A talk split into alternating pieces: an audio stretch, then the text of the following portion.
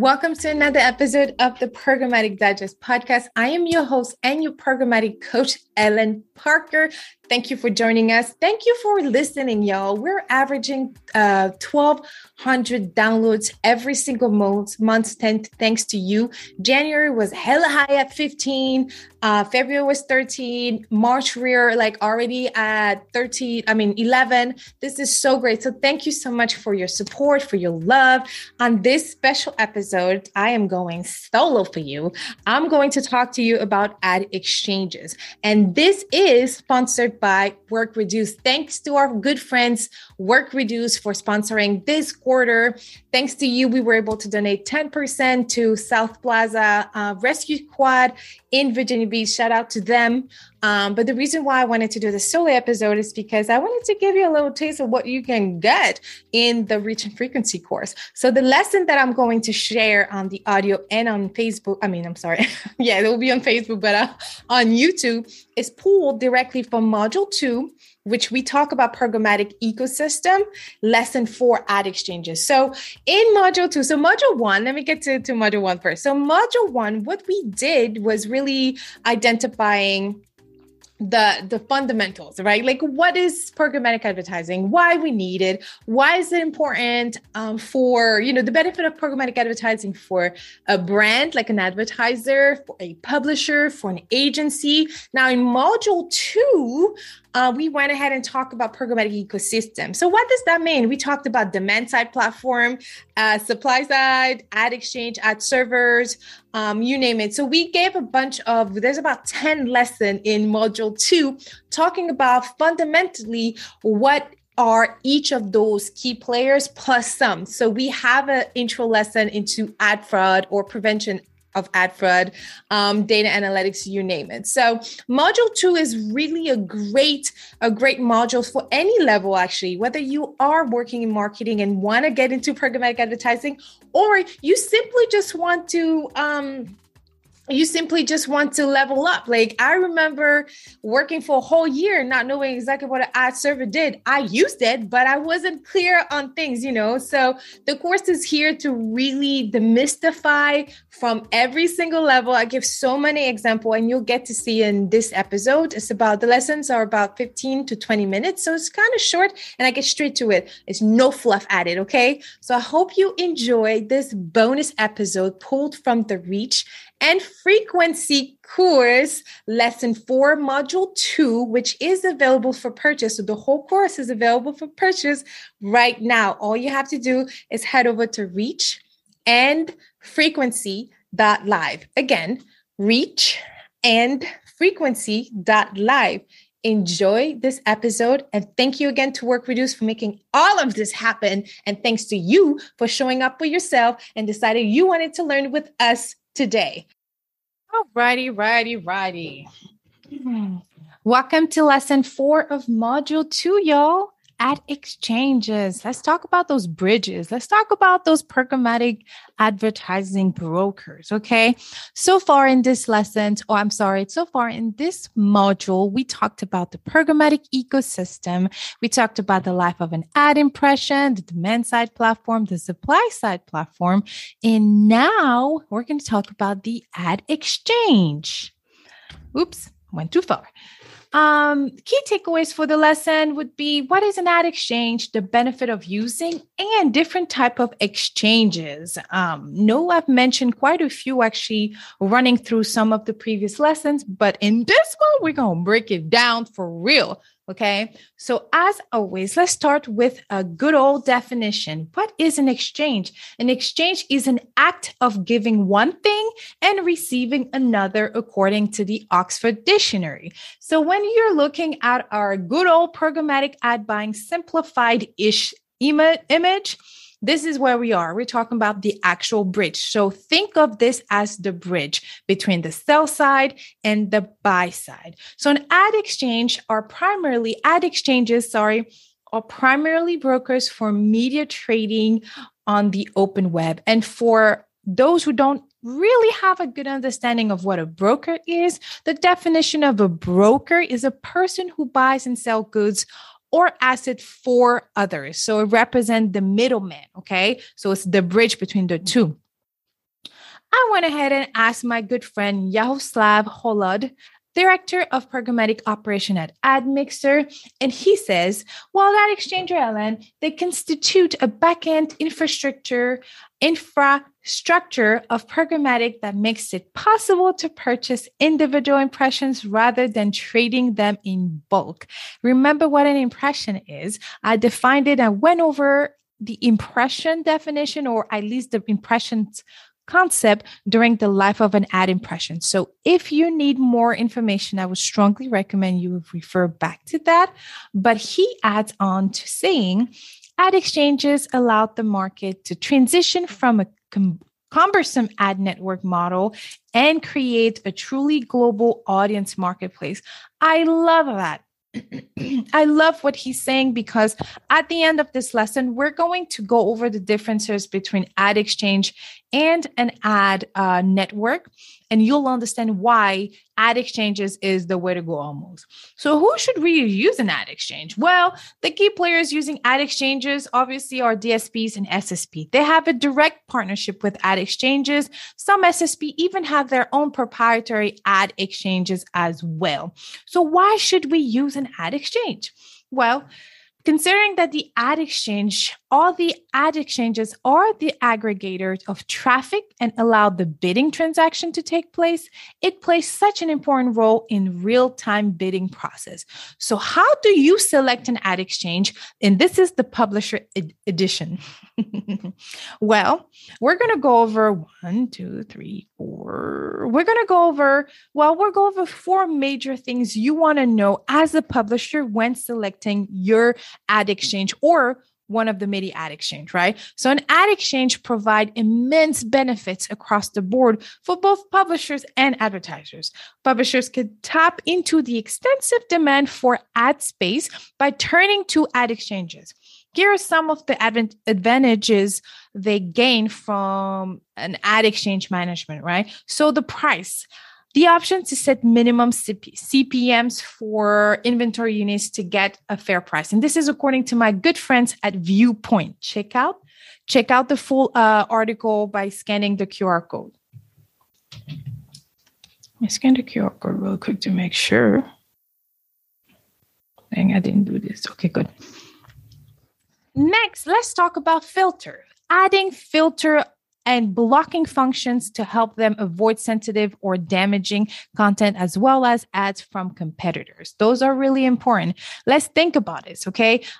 We are giving the benefit of an ad exchange according to a publisher. So if you're a publisher working for a publisher right now, this would be one of the things you would want to consider. Another one is more customization with functions to automatically toggle fonts, color, and corner style for multiple display ad placement and ad pod management for CTV ads. So let's take a break here. CTV stands for Connected TV Advertising. Connected TV is actually the devices we use to connect to streaming video inventory. Let me give you an example of CTV. Hulu is the connecting device. Roku is the connecting device that allows us to stream, right? A PSP could be a connected device as well. Gaming console is whatever device you use to access that streaming inventory. Okay, let me give you a quick other explanation here. OTT, over the top. It is not currently mentioned in this article or in the slide, but OTT represent over the top. And OTT is simply that streaming inventory. So you can access OTT inventory with CTV or without. Okay, you can access that Hulu with connecting devices like Roku, or you can simply just log online and watch your streaming on Hulu. Okay, this is not sponsored by Hulu or Roku. It could be and would be great, but it isn't. But I wanted to give you this quick definition because it's really important to understand the differences. And over here, this is 100% talking about the formatting. Another quick thing that we want to talk about is control, more control over the ad format and style for all ads that appear on their apps, the ability to choose where and when ads will be displayed. That's great for control. So we just reviewed how to select an ad exchange according to a publisher. Now we're going to go ahead and cover four things from a brand or an agency perspective. So what would you want to know from an agency perspective, or what would you want to know to select an ad exchange or to partner with an ad exchange if you were a brand? Well, you would want to look at targeting and optimization options to maximize your ROI. And that includes the power to choose audiences of your choices based on your client's demands or on your brand's demand, and the ability to retarget across multiple ad exchanges. That is really important, especially in our day-to-day, and depending on the industry you are representing. So the best price, a little bit like the publisher, are you able to control pricing through price settings and advanced bidding capabilities to enable cost-effective advertising? The third thing we're going to cover is like how exclusive is this inventory, okay? Exclusion publishers list that they don't want to advertise with. And what I mean by exclusion publishers list, that means that we look over a list of sites from those publishers that do not represent the brand's integrity that we will want to exclude. And let me just add this, that the industry have used the expression and word for blocklist or sometimes even blacklist. We're going to stay away from those terms because it does not represent what we're trying to do. And we need to be politically and diplomatically correct. So let's stay away from using terms like whitelist and blocklist and move into using inclusion list and exclusion list. It gives a better picture anyway. Second thing, last thing you want to cover from a brand and agency perspective is managing how frequently an ad is shown to the same user. Oops, there's a misspell. I apologize.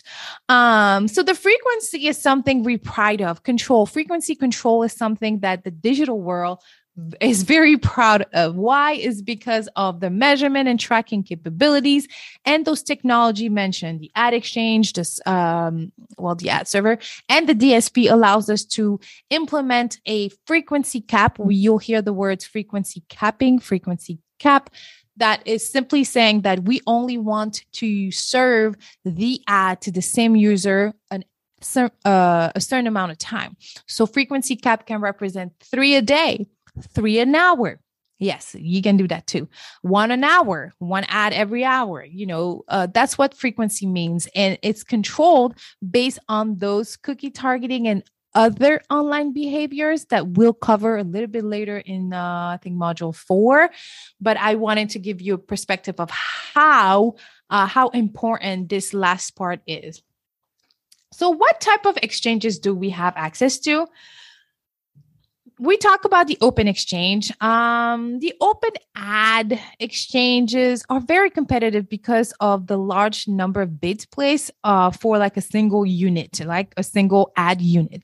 This aspect can make it difficult to determine if the ad placement will be beneficial. So the downside of the open auction or the open exchange or the open internet is that the advertiser receives limited information about the publisher. So there's elevated risk of digital fraud and malware, but that is also one beauty of, I'm sorry, not that. Let me say that again. Elevated risk of digital fraud and malware. The open exchange is honestly referred to the public digital marketplace of the ad inventory. So think of this as like open doors, right? The inventory is out there. You can bid against it. It becomes very competitive some at certain time, depending on seasonality, depending on your product, depending on your industry, but it's the open exchange. Everybody can have access to this exchange. Big proponent of open exchanges and open internet concept of the Trade Desk or AppNexus or Microsoft Advertising. They believe that the advertising world is funding the open internet. So as a consumer, when you hear the open internet, you should get excited. Okay. Okay. There's still a lot of control in how we serve a message to me and you as consumers. But the reality that most consumers don't know is that the open internet, the free internet is funded by advertising. So if advertising had to disappear tomorrow, or let's say the open exchange had to disappear, the open internet will disappear. That means that when you have to consume any type of content online, you either have to pay for it, like read the news and pay for it first before accessing, or you'll be asked to log in to some extent, right? So it's really important that we see the open internet as a good thing from an advertising perspective, although it has pluses and downfalls. The next thing we want to talk about is, I found this quote and I thought it was dope, right? So the Trade Desk touched on it a few seconds ago, but that is why the Trade Desk says powering the open internet with an independent media buying platform like what they offer helps marketer reach more customers through a more relevant ad experience, right? So unlike walled gardens, the open internet lets you use data to grow your audience across the widest range of website, apps, podcast streaming, videos, whatever you want to say, compare performance openly and objectively. Okay, this is from the Trade Desk. And a walled garden is, for those who are maybe not familiar, but a walled garden is a garden enclosed by high walls, right? That we understand. It's just high walls. You can only access it usually via one or two exit or entrance. Facebook and Amazon are walled gardens because they can control inventory pricing, rates, and access. And we've seen it. There is not a lot of transparency in some of those walled gardens, not throwing shots at anybody here. But the reality is that Facebook or Amazon or what's the other one? I can't remember.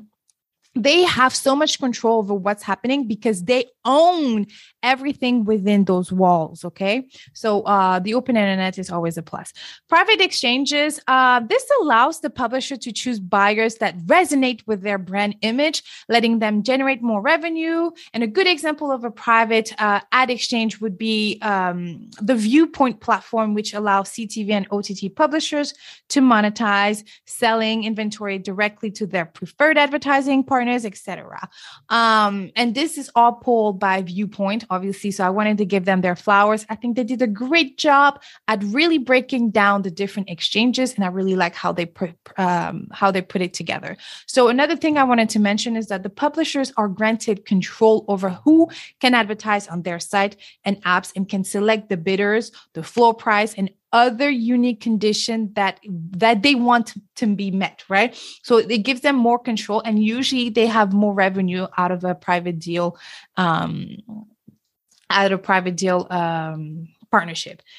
Preferred deal is the third out of the four different type of exchanges, and the preferred or direct deals do not involve auctioning of ad inventory at all. Like the publisher and advertiser privately negotiate a price for the ad inventory.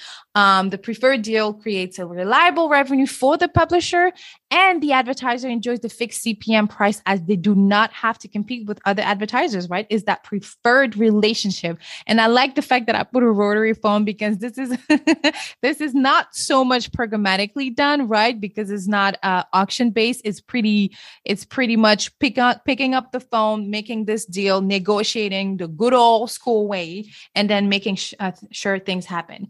Lastly, guaranteed deals. Guaranteed deals are similar to direct and sell and buy, but it involves programmatic automation rather than relying on manual process. It refers to as programmatic direct. So a guaranteed deal is referred to as a programmatic direct. So under the type of this of exchanges, the advertisers guaranteed a specified volume of impression or a flight date. All right. So they do not have to bid for each impression separately. And this is almost purchased as a package. And the best way to understand guaranteed deal from a preferred deal or from a private deal is, for instance, if you wanted to bid on Super Bowl 2023, right? You could go the guaranteed deal route and make sure that you do this way in advance. And no matter what happens, you'll pay that price, you'll get the results, right? So the benefit of that is that, hey, you're going to get visibility during the time, like a really an event that's going to be done really, really early. But the downfall of that is that if you haven't selected a bigger deal or a certain amount of impression, then you're only going to get that impression deal. Okay. So guaranteed deals definitely has a plus and minuses here. All of them do, matter of fact. So let's talk about ad exchanges versus ad networks, and why is so important to know, y'all. An ad exchange enables, we know that an ad exchange enables advertisers and publishers, right? So to buy and sell advertising space in real-time auction. It is the bridge that enables the flow of the inventory. An ad network is an aggregator that collects ad inventory from publisher and sells it to advertisers. It limits visibility in pricing for both buy side and sell side. And again, an aggregator is a website or a program that collects related items of content and displays them or links to them. So in an auction, you could buy your inventory for, let's say, the inventory value could be about $1.50. Let me just give that as an example, right? And at ad exchanger, you could buy one day for $1.50. The next day you'll buy for 50 cents. The next day we'll buy for $2. It depends on variable, right? But you'll also be able to pull a report and measure the different pricing happening, right? But in the ad network, they can price it at $3 all the way through. And you won't have visibility in that on the days where you actually buy at 50 cents and the others, you'll buy it maybe at $2.50, right? So the ad network has control over that pricing and you don't know exactly how much is what. And usually ad networks, I'm going to stay overpriced, but usually ad networks have a lot of remnant inventory, meaning that the inventory that may not have been sold the way we want them. Most of the ad networks have lower quality inventory. It's not bad. None of it is bad, right? But if you don't know me yet, if I cannot see where I'm going, then there's a major problem. At least I need to understand how things are going in the back end. And because of the lack of visibility, that is kind of scary. Okay. So you're most likely listening to this and saying, but Ellen, I've been running display campaign using Google Display Network for quite some time. It's been performing great. What we're trying to do here is give you another option to consider so that you can step up your game. You can step up your strategy in terms of how you want to be able to transact that inventory. Okay. So it's just giving you another perspective into the differences that you have already, because with GDN, you only get GDN. With an ad exchange or with a DSP, having multiple ad exchanges within that DSP, within that technology, you're able to not only bid on Google product, but also on other legitimate inventory source that you won't want to consider. Because guess what? SPO is still pretty much up to us. And if we know that Google is not the right inventory, then we should bid on Google. But at least working with an ad exchange will give you the opportunity to even compare Google, right? And I'm saying that it's not good. I'm just giving you an option here. But with ad network, you're only bidding on that network and that's it. So in recap, we learned what an ad exchange was. We learned the importance of an ad exchange, which is the bridge. We understand that it gives us access to different targeting, control, pricing, and frequency, and that each publishers and brands have their differences that have different benefit into using an ad exchange. And we reviewed what to select or what to consider when selecting an ad exchange, right? And now we just understood how ad networks had ups and downs, maybe positive and negative options when working with an ad network. So it's not all bad. Okay. It's really not all bad. We just want you to understand that because of programmatic advertising and this technology, you have more options. So you should definitely have more options. And no matter what, if transparency and certain level of control is not given, which with ad network is very limited to a certain extent, you should always ask for a different partnership or look at a different option, okay? Thank you. I should probably say thank you.